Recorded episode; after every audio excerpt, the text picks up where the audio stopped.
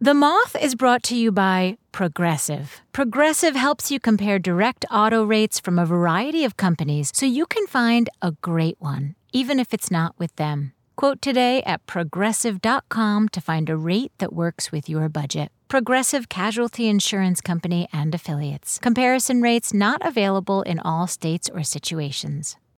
Apple Card is the perfect cashback rewards credit card you can earn up to 3% daily cash on every purchase every day.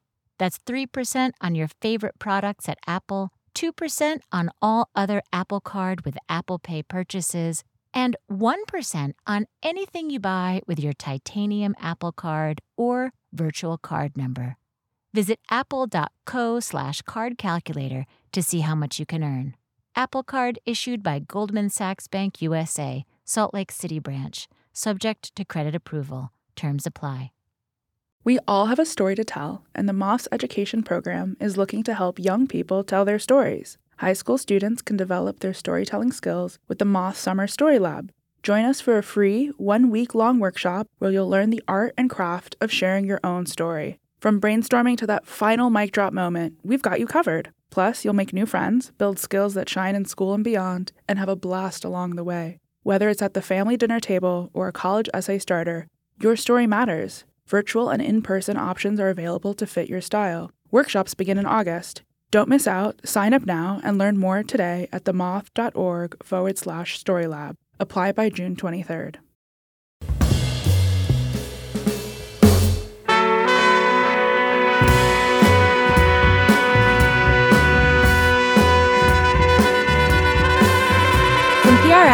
This is the Moth Radio Hour. I'm Chloe Salmon, one of the directors at The Moth. If you're tuning in for the first time, I'm pleased to meet you. If you've been here before, welcome back. In this hour, stories of clothes. To me, the perfect outfit is like the perfect song.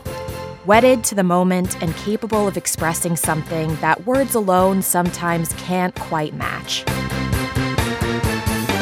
My mom is a talented seamstress, and one of the many ways she showed her love was by sewing me an endless supply of dresses when I was a kid. My favorite was a swingy spaghetti strap number made of the most divine holographic pink material.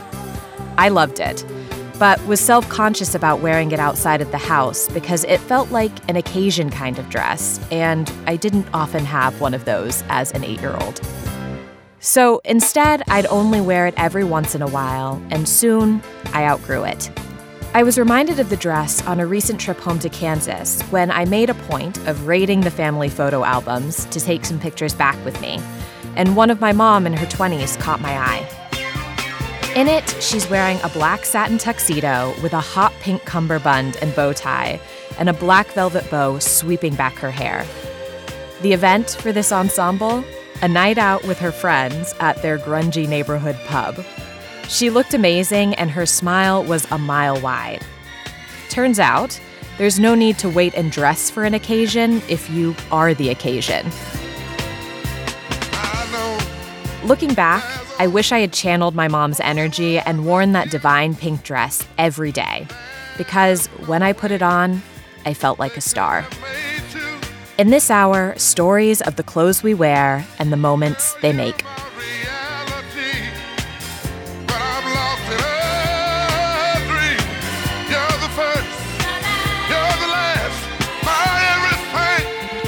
Our first story involves a classic childhood dilemma choosing the perfect Halloween costume.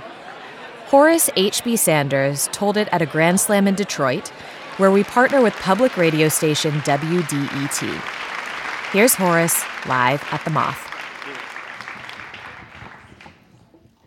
Thank you. I was 12 years old and I got invited to a party. This was a big deal because it was in October and it was this young lady, Tracy. Now, Tracy is a big deal because I was going to church in my neighborhood and she was the niece of the organist. Sister Matthews. So she would bring Tracy with her maybe twice a week. And this is a big deal for me because she's about three years older than me. She's really pretty, fine to me at 12. But I could impress her because by her only coming twice a week, only seeing me two times out the month, I could wear that one suit I had. every other Sunday at church, and she figured I had a bunch of them. So Tracy is having this birthday party right around in the middle of October, so she's gonna make it a costume party. So all of my cousins go to church too, and they're like, hey, we're all gonna go because I grew up on the east side. She's way on the west side, which is a big deal to me back then. My parents didn't do a lot of traveling on the west side. So, hey, it seemed like out of town to me. we got on 94 and it said Chicago West. I thought Chicago was over that side of the river. Like, when are we ever gonna go to Chicago? It's right over there. Always in Detroit. so she's having this party, right? So I find out it's a costume party. I'm talking to my cousins. I'm the youngest of them. I'm like, hey, y'all going? Y'all gonna get a costume? They're like, yeah, we're gonna dress up. I'm like, y'all going for real? So I'm excited. I'm building this up in my head. And I'm like, I'm not just gonna buy a costume because every year before this, I was only Dracula. I would be Dracula, get the little widow's peak, which I already had. My mama would emphasize it.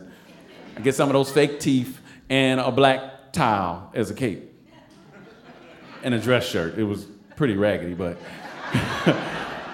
it was sweet when I was 9, 10, 11. But 12, I had my own eye set on one thing. I was gonna be a ninja.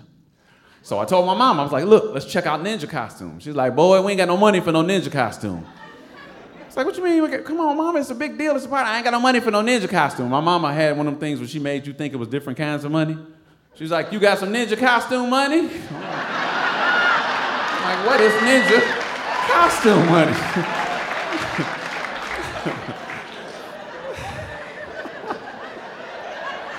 funny to me. Okay.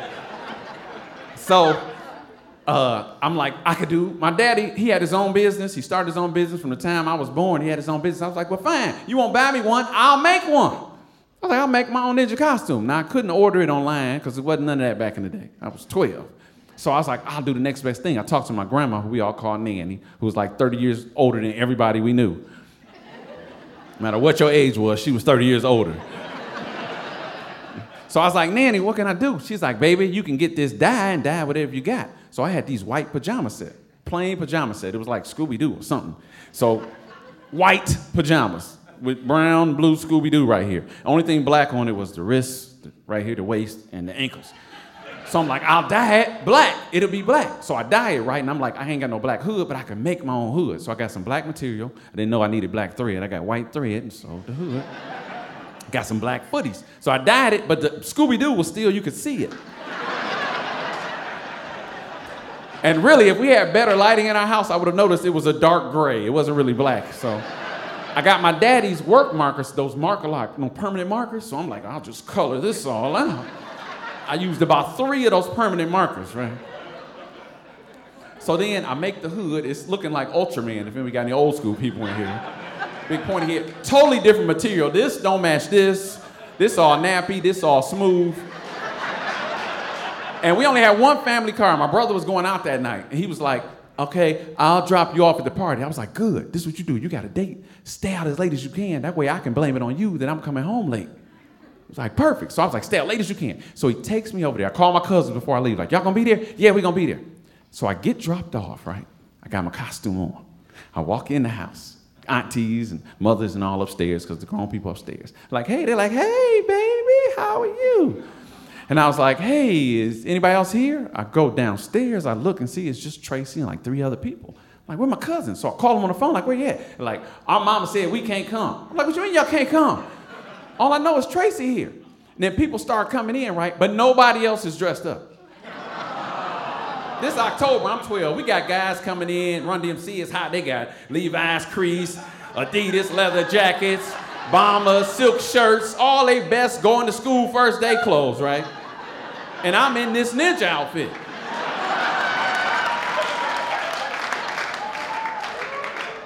So I'm in the basement. I'm like, well, I can't get home. You know what I'm saying? It's only one car my brother got. There ain't no cell phones back when I was 12, so I'm just stuck there. I was like, well, at least I got this hood on. I'm like, I'll really be a ninja tonight. I'll be low key. I'll stay away from the food because everybody's coming over here. I'm kind of getting the corner by the washing machine or something. So then, as, all the neighborhood people are coming, the west side, they like talking. They like, well, Tracy, who was that guy? Who's that over there? Is it a guy? It, can't see nothing. No part of skin is showing, just a little ankle right here. Like, who, who is that? And I was like, oh, oh, they're talking about me. This is under the hood. Oh, they're talking about me. She's like, I don't know. And Tracy was always real aggressive. She's like, I don't know. Let me see. She walks over, just snatches the hood off. Oh, that's just Horace. My auntie made me invite him. But you don't get the bad part. Then she was like, and what's that smell? It was the marker. Ooh, it stinks so bad. I spent the rest of the party upstairs in the kitchen with all the grown people. And three weeks later, I still had black mark on my chest. Thank you.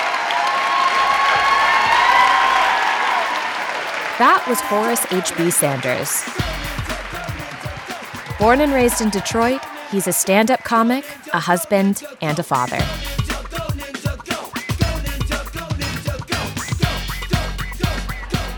Sometimes the clothes we wear are less about style and more about what they mean to us. Deepa Ambekar told this story in 2014 in New York City, where WNYC is a media partner of the Moth. Here's Deepa. So I'm walking back to the uh, visitor center of a federal prison. My hands are sweaty, my stomach's churning, and my heart's beating really fast.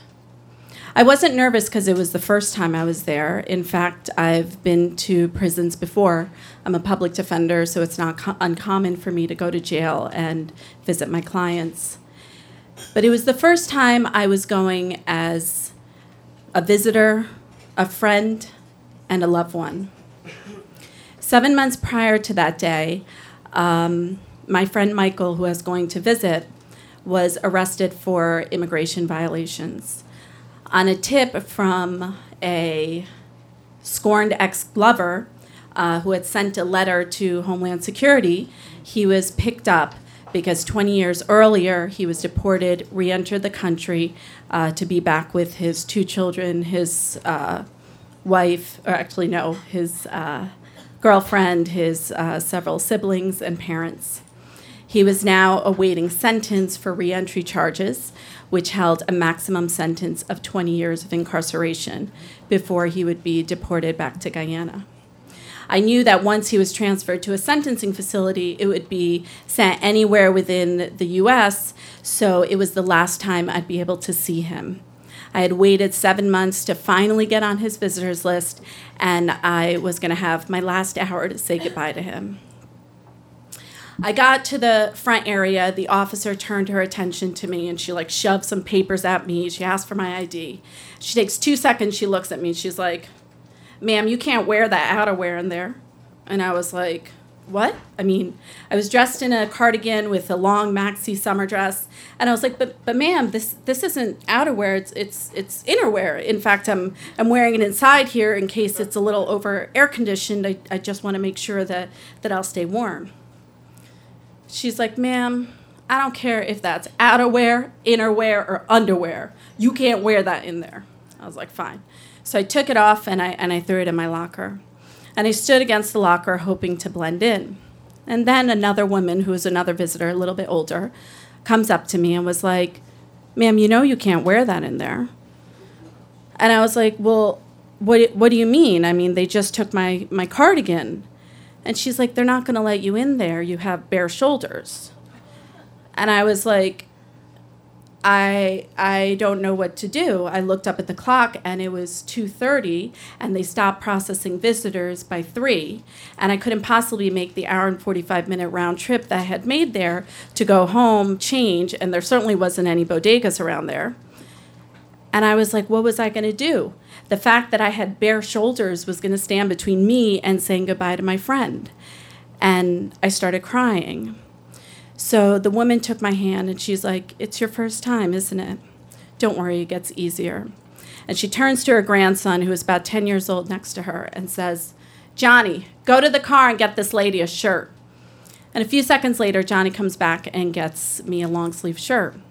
And the lady explained to me I just keep a wardrobe in my car. I never know when the officers are going to let me in, so I always have extra clothing to let me in. Just then, my number gets called to go in. And I turn to the woman and I say, Well, how am I supposed to get this shirt back to you? And she's like, Don't worry, sweetie, just pay it forward. So I was like, All right, all right. I put it on and I go back to see Michael.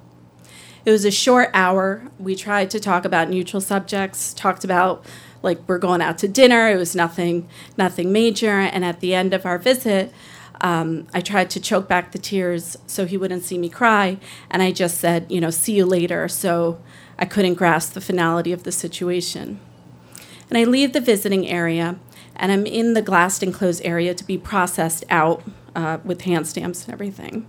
And there's a small girl next to me, maybe about four years old, and she's she's crying, and she's crying not tears of, you know, a temper tantrum or someone stole her her toy, but tears of sorrow.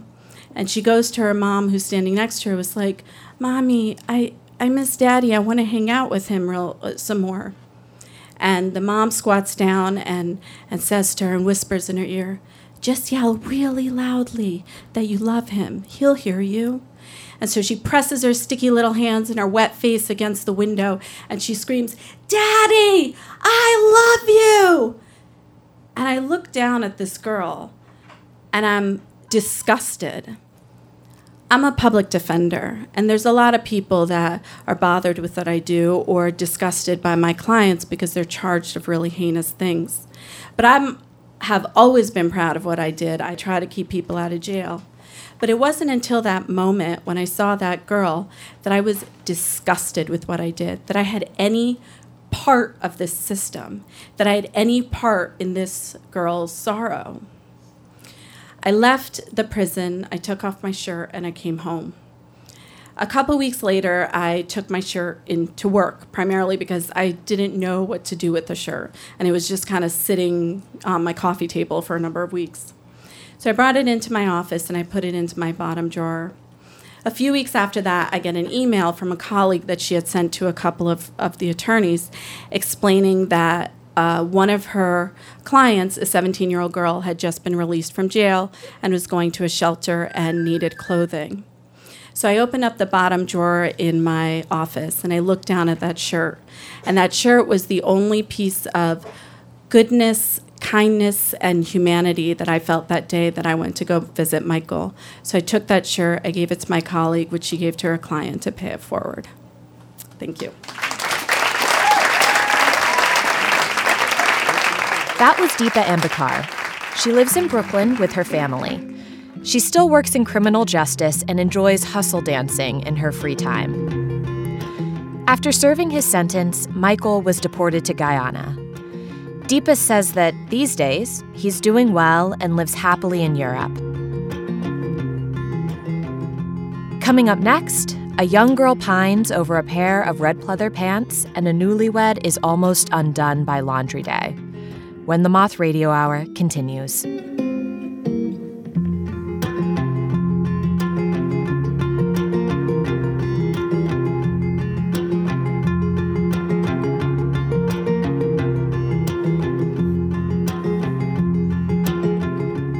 The Moth Radio Hour is produced by Atlantic Public Media in Woods Hole, Massachusetts, and presented by PRX.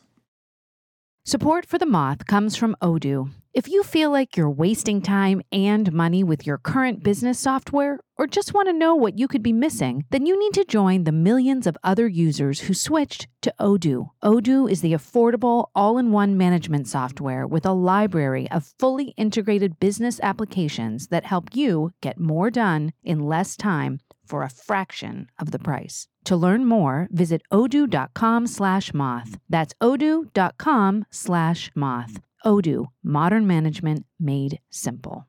For over a century, Brooks has been propelled by a never ending curiosity with how humans move. It drives their every decision and every innovation because they believe movement is the key to feeling more alive. And we're all moving towards something. It could be to run a 5K and raise money for a cause you believe in, to take the lead on your family's annual Thanksgiving Day hike, or, for me, I love how clear my head feels after a long run. But living in Brooklyn means I'm running on cement, so my head feels great, but my knees, not so much. That's why I'm so happy to have the cushioning of the Brooks Ghost Max shoes that let me go a little bit further and feel a little bit clearer. And with my new reflective Run Visible vest, I can chase this high before the sun is even up and kickstart my day. So let's run there with gear and experiences specifically designed to take you to that place, whether it's a headspace, a feeling, or a finish line. Let's run there. Head to brooksrunning.com to learn more. You're listening to the Moth Radio Hour from PRX. I'm Chloe Salmon. In this episode, we're bringing you stories of the clothes we wear. Our next story comes to us from Zakiya Minifee. She told this at a slam in Detroit where we partner with public radio station WDET. Here's Zakiya. At four years old, I was absolutely appalled by the uncomfortable sandals I had to wear with my flower girl outfit in my uncle's wedding. And at six, I, regardless of the weather, was moved to tears because of my anger at having to wear the itchy tights with my birthday girl dress because it did not go with the aesthetic of my outfit. And this may sound all kind of crazy and a little bit of an oddity around fashion, but I 110% blame my mother. It is not my fault. She is the type that when we are in a store, when we are at an event, when we are watching an award show, loves to say, Ooh, that dress lays perfectly, or that material looks cheap, or the way those jeans are cut makes them look mass produced. That's the kind of mom that I have when it comes to fashion. So there was a day when we were in a mall shopping for my sister's some event or another, and she's in the dressing room trying on her outfit. Thankfully, we were by the kids section, so I got to go on a little adventure.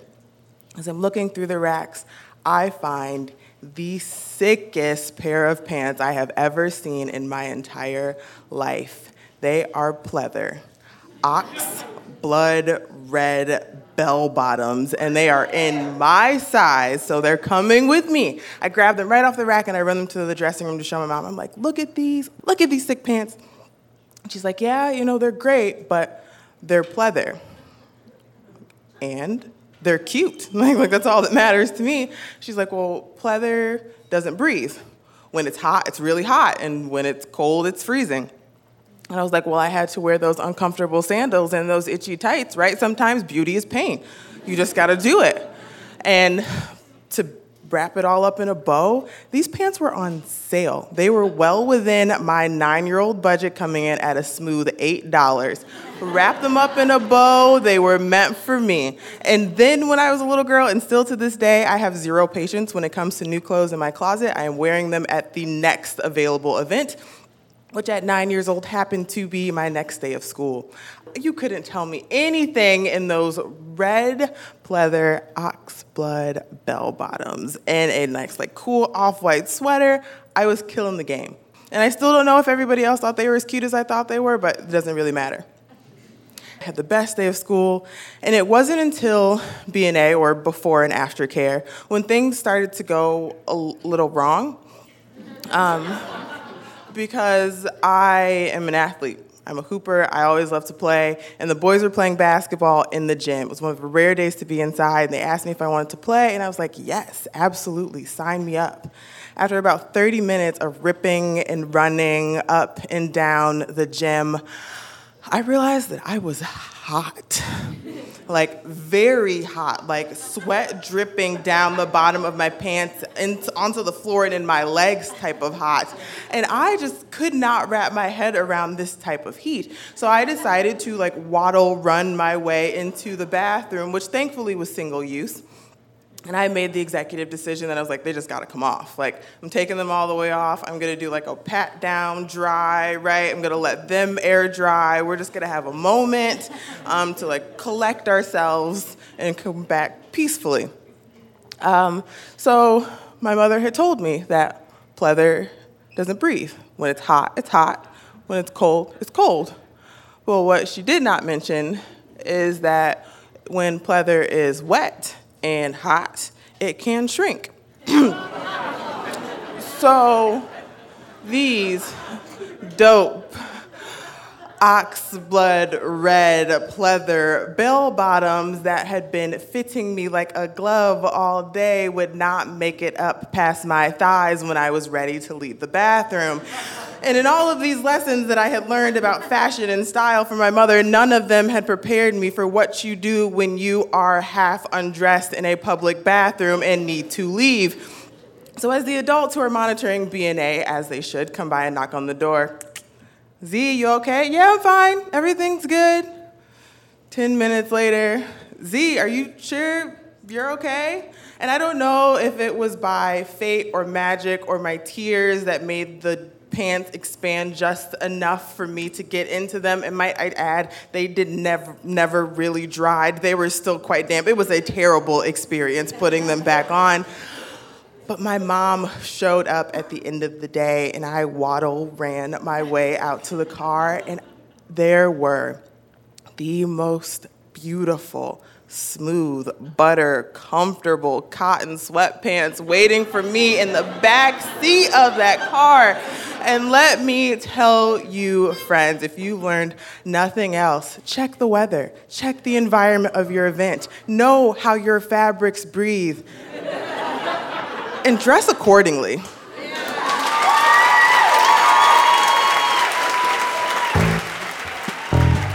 Zakiya Minifee grew up in East Lansing, Michigan, and now lives in Chicago. She's a lover of live music and aims to create dance circles and hype up strangers at every concert. Zakiya says that after they betrayed her, her once loved red pleather pants never saw the light of day again. All of these years later, even the mention of pleather makes her sweat and makes her mom roll around with laughter. As an adult, Zakiya still takes fashion risks, though now her runway is a corporate office instead of her elementary school hallways. Her advice? You can get away with almost anything if you pair it with a pencil skirt or a blazer. Tassels and sparkles are her personal favorites.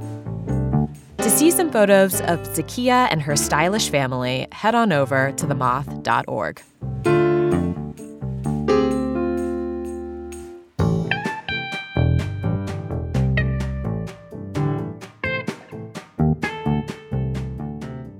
Our next story comes from our Story Slam series in London. Here's Adrienne Burris. Okay. So it's November 2011, and I just got married, so everything's pretty much perfect in Adrienne land. Um, I have a kitchen that's full of gadgets and gizmos I don't even know how to use. Things like a bread tube. I don't know, but I'm a wife now, so I'm going to figure out how to use it. Um, I have a closet full of just gorgeous new clothes that I had to buy for all the bridal showers my church threw for me and the rehearsal dinner, including this sleeveless real silk ivory button down blouse with pearl buttons that made me feel so sophisticated. Um, and all of these things are in our first home, which is this three bedroom house in the suburbs with a creek on the side and hydrangea bushes in the back and birds and trees. And it's the picture perfect start to a marriage, um, which is something that was really important to me at the time because I didn't have that growing up. My parents got divorced when I was 11. Then my dad married his mistress and then divorced her. And when I was a teenager, my mom thought it was a great idea to date my high school principal. Spoiler alert, not a great idea, mom. Thanks.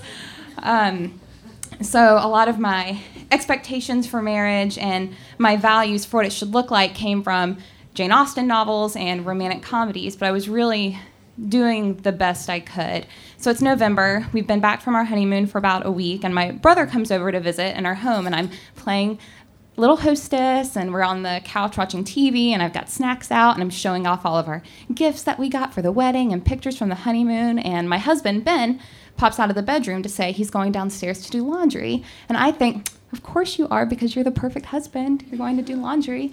And he goes downstairs, and I keep talking to my brother, and um, I just start to get this feeling that I think he probably he might have forgotten something, um, you know, because he's just a husband. He probably just forgot like an item in the bedroom. So I leave my brother and I go into the bedroom and I realize that there's something missing.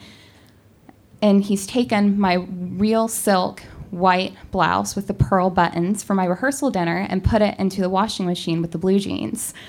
and I flip my shit. I'm like, I'm screaming, What have you done? What have you done? And I run out, and by this time, he's back up from the laundry room, and like a sane person, he says, What have I done? And I start yelling, The shirt, the shirt. And what shirt? And this only incites me further. So I push him out of the way. I run down into the basement, throw open the lid to the washing machine, and throw both arms into the running washing machine. The paddles are like being against my arm, and the suds are like coming out. And I'm throwing wet blue jeans like into the air onto the floor of our basement, trying to save this shirt. And I'm throwing things and I'm cursing and I start thinking about how this shirt was like the new shirt and it was beautiful. It's the nicest piece of clothing I've ever owned. It was to start this marriage, and I start crying and I'm throwing clothes and I cannot find it, and I know it's in there. And then I'm about to start screaming again when I hear the door slam upstairs. And I just stop. I had forgotten that my brother was there at all. And it wasn't Ben who had left, it was him. And I'm immediately taken back in my mind to Valentine's Day 1999 when I had my little heart shaped box of chocolates and a bear, and my brother had like a little Valentine's race car or something. And we were waiting for my dad to get home, and um, he never did. And I woke up in the middle of the night at like 3 a.m. to hear them yelling at each other. And it was almost immediately after that I found out they were splitting up. And I know when my brother came to visit and heard me yelling at my husband like that just a week after we got married, he was thinking, this is obviously what marriage is going to be like in our family. And I had an epiphany with my arms shoulder deep in a running washing machine that my marriage was not going to be like that.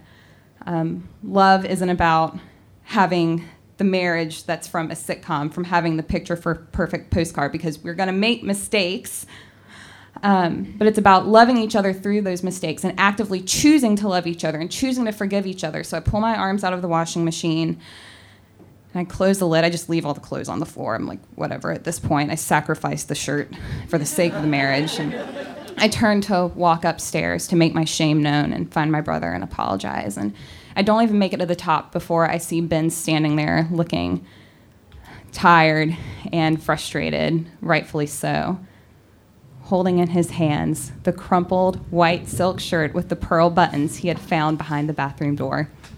Thanks.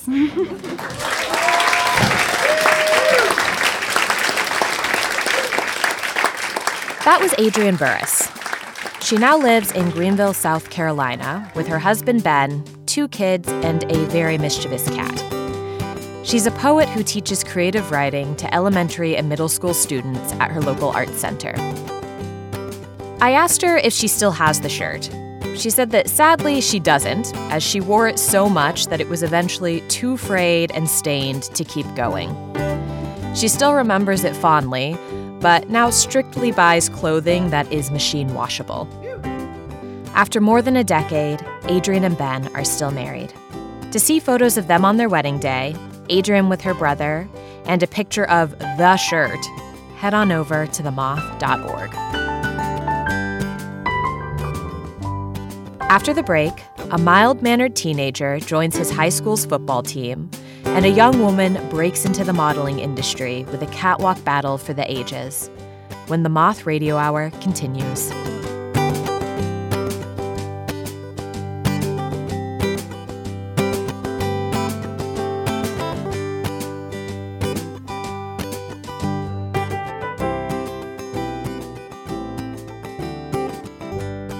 The Moth Radio Hour is produced by Atlantic Public Media in Woods Hole, Massachusetts, and presented by PRX. This is the Moth Radio Hour from PRX. I'm Chloe Salmon. Sometimes the clothes on our backs are more about fitting in than standing out. Graham Shelby told this story at a Grand Slam in Louisville, Kentucky, where we partner with Louisville Public Media. Here's Graham live at the Moth. When I was 15, I had a growth spurt, and it left me six foot three and 200 pounds. So I decided to join the high school football team. I did this partly because people kept saying things to me like, uh, You play football, son? and I could tell that no was not a satisfying answer. I also did it to impress my dad. He'd been an all conference wide receiver back in the day, and he taught me the game. And we didn't just go and throw football, no, we would run plays in the yard, you know, the post pattern, a flea flicker, some button hooks. And I guess I did it because I wanted to kind of solidify our connection because at this point I was five inches taller and 50 pounds heavier than he was. And that was weird. On the first day of practice, the coaches led us down to this dark, dank, grimy weight room for a strength test. And I'm getting ready to do my first set of squat thrusts. And one of the coaches comes through and just announces to everyone now, remember, gentlemen, football doesn't build character, it reveals character. Okay? And that inspired the guy next to me to kind of get in my face and say, Come on, man, don't quit. Punish yourself. Punish yourself. And I really wanted him to shut up. because I really didn't want everybody to notice that I was struggling with a barbell that had weights on it the size of donuts. and I also was afraid that if they saw that, they would see right through me to the fact that I didn't feel big. I felt like the same goofy, awkward kid who'd gotten picked on, who'd avoided confrontation any chance he could. You know, I still lived mostly in the world in my head, thinking about Superman and Captain Kirk and Woody Allen. and I wanted football to help change that. I wanted it to help me stand up for myself and, and feel as big on the inside as I looked on the outside. The next day, went to the trainer to get fitted for you know the pads and equipment and everything and after a while the trainer just said that there was not a helmet in the building that would fit me because my head was too physically large he said coach we're going to have to special order one for this guy no huge really no I was assigned to work with the offensive line. These are big dudes who try to block the defense and protect the smaller guys who have the ball. And I was sort of trying to get the moves down, and the coach came over and gave me some tips. And he said, Son, when you get in the game, what you want to do is, you know, get your elbow in there and kind of bloody the guy's lip a little bit. And I thought, that's so mean.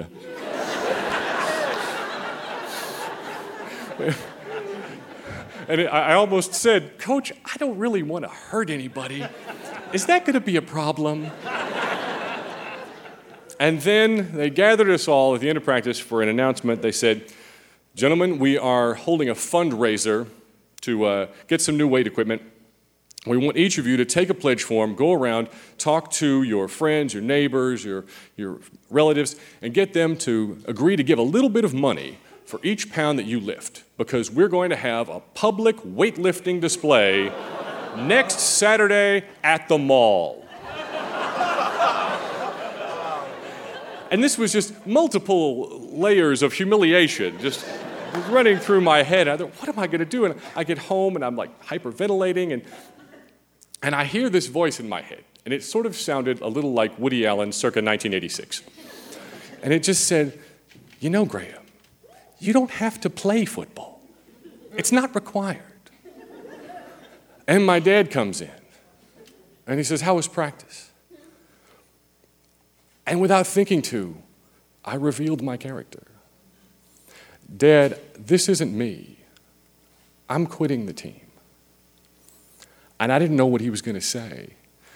He looked like he was thinking a hundred things at once. And he, he left the room and he came back a little later and his eyes were kind of shiny. But he said, You do what's right for you. And I felt like a weight the size of a grimy barbell just fell right off my shoulders. And I decided to uh, start putting those daydreams on paper. Became a writer. I founded my school's literary magazine. And, and Dad and I still, every once in a while, would go out and run a few button hooks and flea flickers. It turned out that was the kind of football player I wanted to be. And that was good because I'd already made the team. Thank you.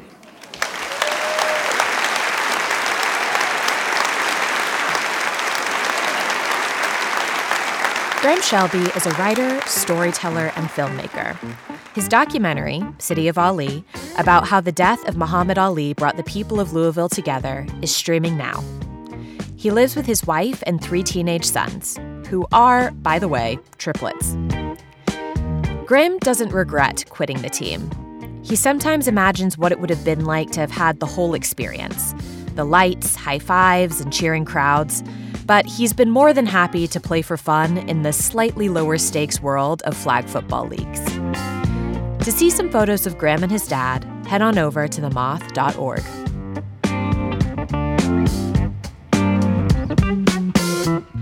Our final story comes to us from a participant in the 1973 Battle of Versailles fashion show, which pitted French and American designers against each other in a catwalk showdown for the ages. Norma Jean Darden told it at a Moth main stage at Aaron Davis Hall in Harlem. Here's Norma Jean.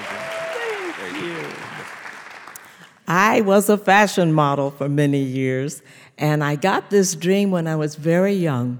My father used to give fashion shows in our backyard to raise money for the NAACP. And he was quite a character. He managed to get Sammy Davis Jr. to come be the MC. And I was a teenager and I got to see these gorgeous creatures in our guest room on sheets. And they had paint, they painted their bodies, they had false eyelashes. I'd never even seen these things. And I got this idea that I would love to be a model, and I told my mother, but I was a bit of an ugly duckling. I was so tall. I was taller than everyone in the class, the boys included, and I wasn't exactly a raving beauty. So she said, No, you're going to college. That's what you're doing.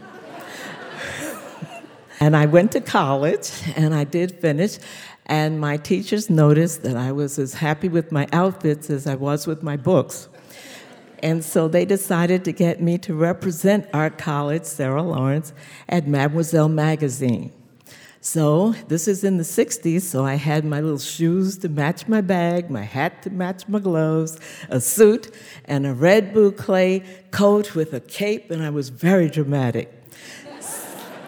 so I dashed into Condé Nast, went up in my little high heel patent leather shoes, and I got to the receptionist, and she said to me, What are you doing here? Why didn't you use the delivery entrance? And I said, Well, I'm here to represent my college. And she said, There must be some mistake. We only use white models here. And I was so stunned and really flabbergasted. So I called my college, and our person who had sent me was a Southern white person, and he became outraged. And he carried on, and he finally got them the next year to use a black model, but it wasn't me. So I came to New York after I graduated with the idea of being an actress, but there again I was looming over the leading men, and I was always too something. Once I was too dark for a part, then I was too light for a part, too tall for a part, too thin for a part, not thin enough, so I was having a hard time getting cast. And they told me, try modeling, come through the back door. So I was trying that, and then people were telling me in the 60s, well, we would love to use black models, but the Southern people wouldn't buy our products, so we can't do it. I thought that was such a phony argument, but couldn't do anything about it. And then one of the models from my father's fashion show, Audrey Smaltz, got this idea that we would picket Harper's Bazaar. So we went down with our little placards and we marched in front of there, and there were only six of us, but we created quite a stir. And they came down, they told us that that wasn't necessary and uh, that, you know, the magazine was changing. And sure enough, they hired a black model, but it wasn't us. so we felt like we were opening doors, but we weren't getting anywhere. And I guess that's the way we called ourselves the little pioneers. Then along came an agency called Black Beauty. And Black Beauty made a big imprint. They got Life magazine to do a cover with Naomi Sims. We were inside, and suddenly we were the rage of the town. Along came the black designers like Stephen Burrows and Jon Haggins and Scott Barrie, and we were suddenly the in girls. We were everywhere. So along came Eleanor Lambert, who got this idea to take American fashion to Paris. So she hired all the black models to represent some of the American designers, and the French people got everybody to represent them. And off we went to Paris. And the French took two hours on their rehearsals, and they had Nureyev leaping into the balcony, and they had Grace Kelly as the MC, and Josephine Baker, our favorite artist, as the singer. And we came in, and it was freezing cold, and they didn't have any food for us, and we were there all day, and this was the one day of rehearsals, and we had Kay Thompson, who'd written Eloise as a choreographer, and she gave up on us and quit. And uh, no one was getting along. It was a terrible thing. And the show started. And the Paris uh, went first, and they went on for about two hours with one show after another. And we had absolutely nothing but our wonderful music from Barry White and ourselves. And we had been working in churches, most of us, uh, before we were able to work on Seventh Avenue and make the magazines. So we had only our own exuberance. And when we hit the stage, they was astonished to see that kind of energy because the French models were very stiff and they just sort of moved around slowly. And we were just dancing and cavorting, and at the end, just posing everywhere. And they got so excited, they threw their programs in the air, and they were stamping their feet, and they were yelling, and the Americans were successful. Well, I came back to America. and not much was going on. No one seemed to have carried our wonderful success over here. And uh, I managed to get the uh, the cover of Essence magazine, and for us, that was a very big deal. And the day before I was to shoot it, all of a sudden, I felt a terrible pain. And I uh, took myself to the hospital, and they said, Oh my God, you're green. And they said, This is an awful time for you to be ill because all of our surgeons are in a uh, seminar in California. So lovely. And I don't remember another thing for three days. And I lost my cover, and because of the operation, I was no longer able to be a fashion model.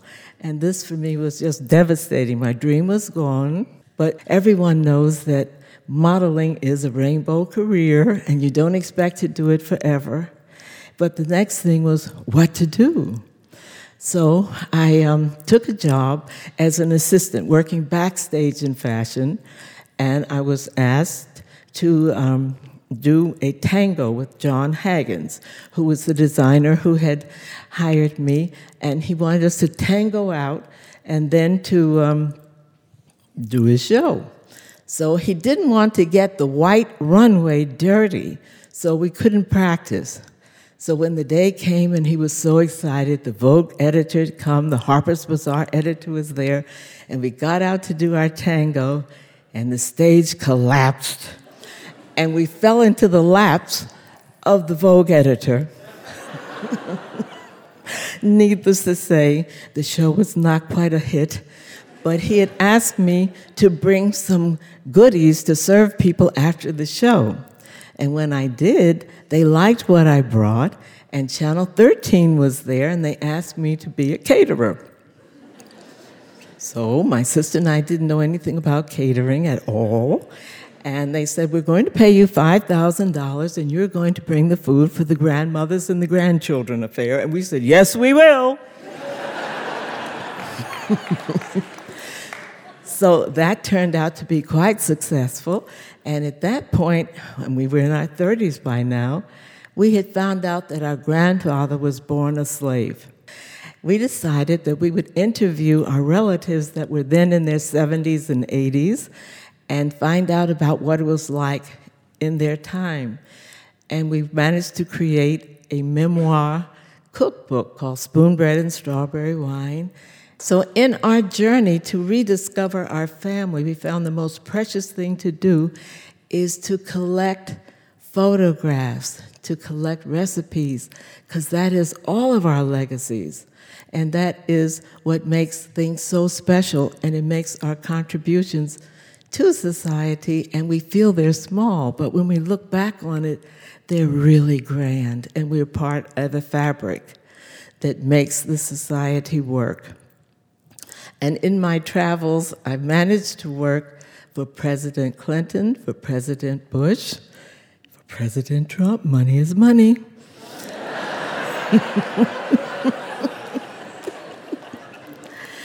and when one door closes, another can open if we're open to our destinies. And thank you for listening.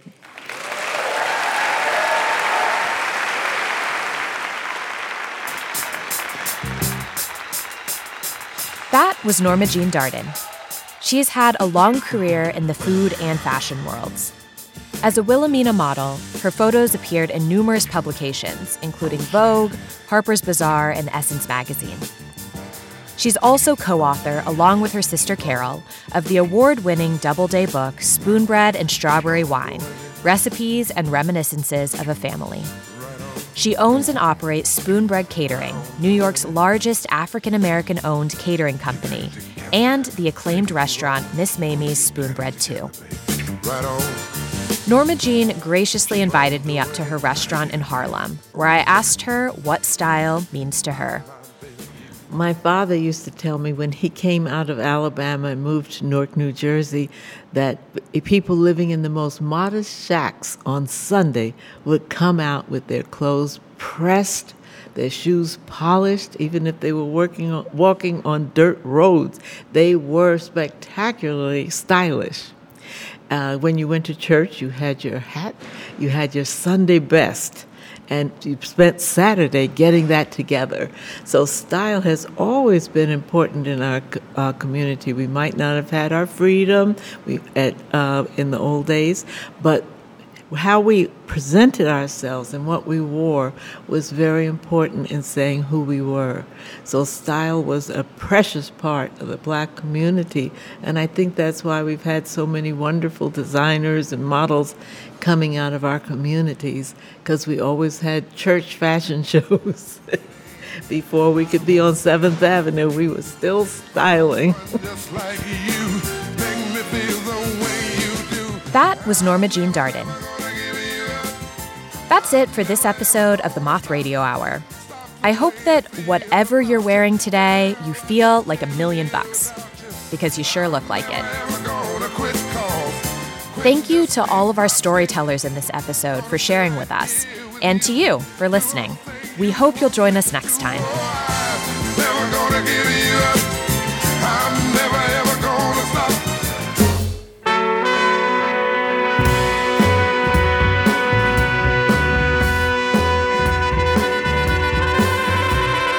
This episode of the Moth Radio Hour was produced by me, Jay Allison, Catherine Burns, and Chloe Salmon, who also hosted this show. Co producer is Viki Merrick, associate producer Emily Couch. The stories were directed by Jennifer Hickson. The rest of the Moth leadership team includes Sarah Haberman, Meg Bowles, Kate Tellers, Jennifer Birmingham, Marina Klutse, Suzanne Rust, Brandon Grant, Inga Glodowski, Sarah Jane Johnson, and Aldi Kaza. The Moth would like to thank the Bill and Melinda Gates Foundation for their support of the Moth's global community program. Moth stories are true, as remembered and affirmed by the storytellers. Our theme music is by The Drift. Other music in this hour from Barry White, Vanilla Ice, Hermanos Gutierrez, Blue Dot Sessions, Dickie Nolan, and Wolf Peck. We receive funding from the National Endowment for the Arts. The Moth Radio Hour is produced by Atlantic Public Media in Woods Hole, Massachusetts, and presented by PRX. For more about our podcast, for information on pitching us your own story and everything else, go to our website, themoth.org.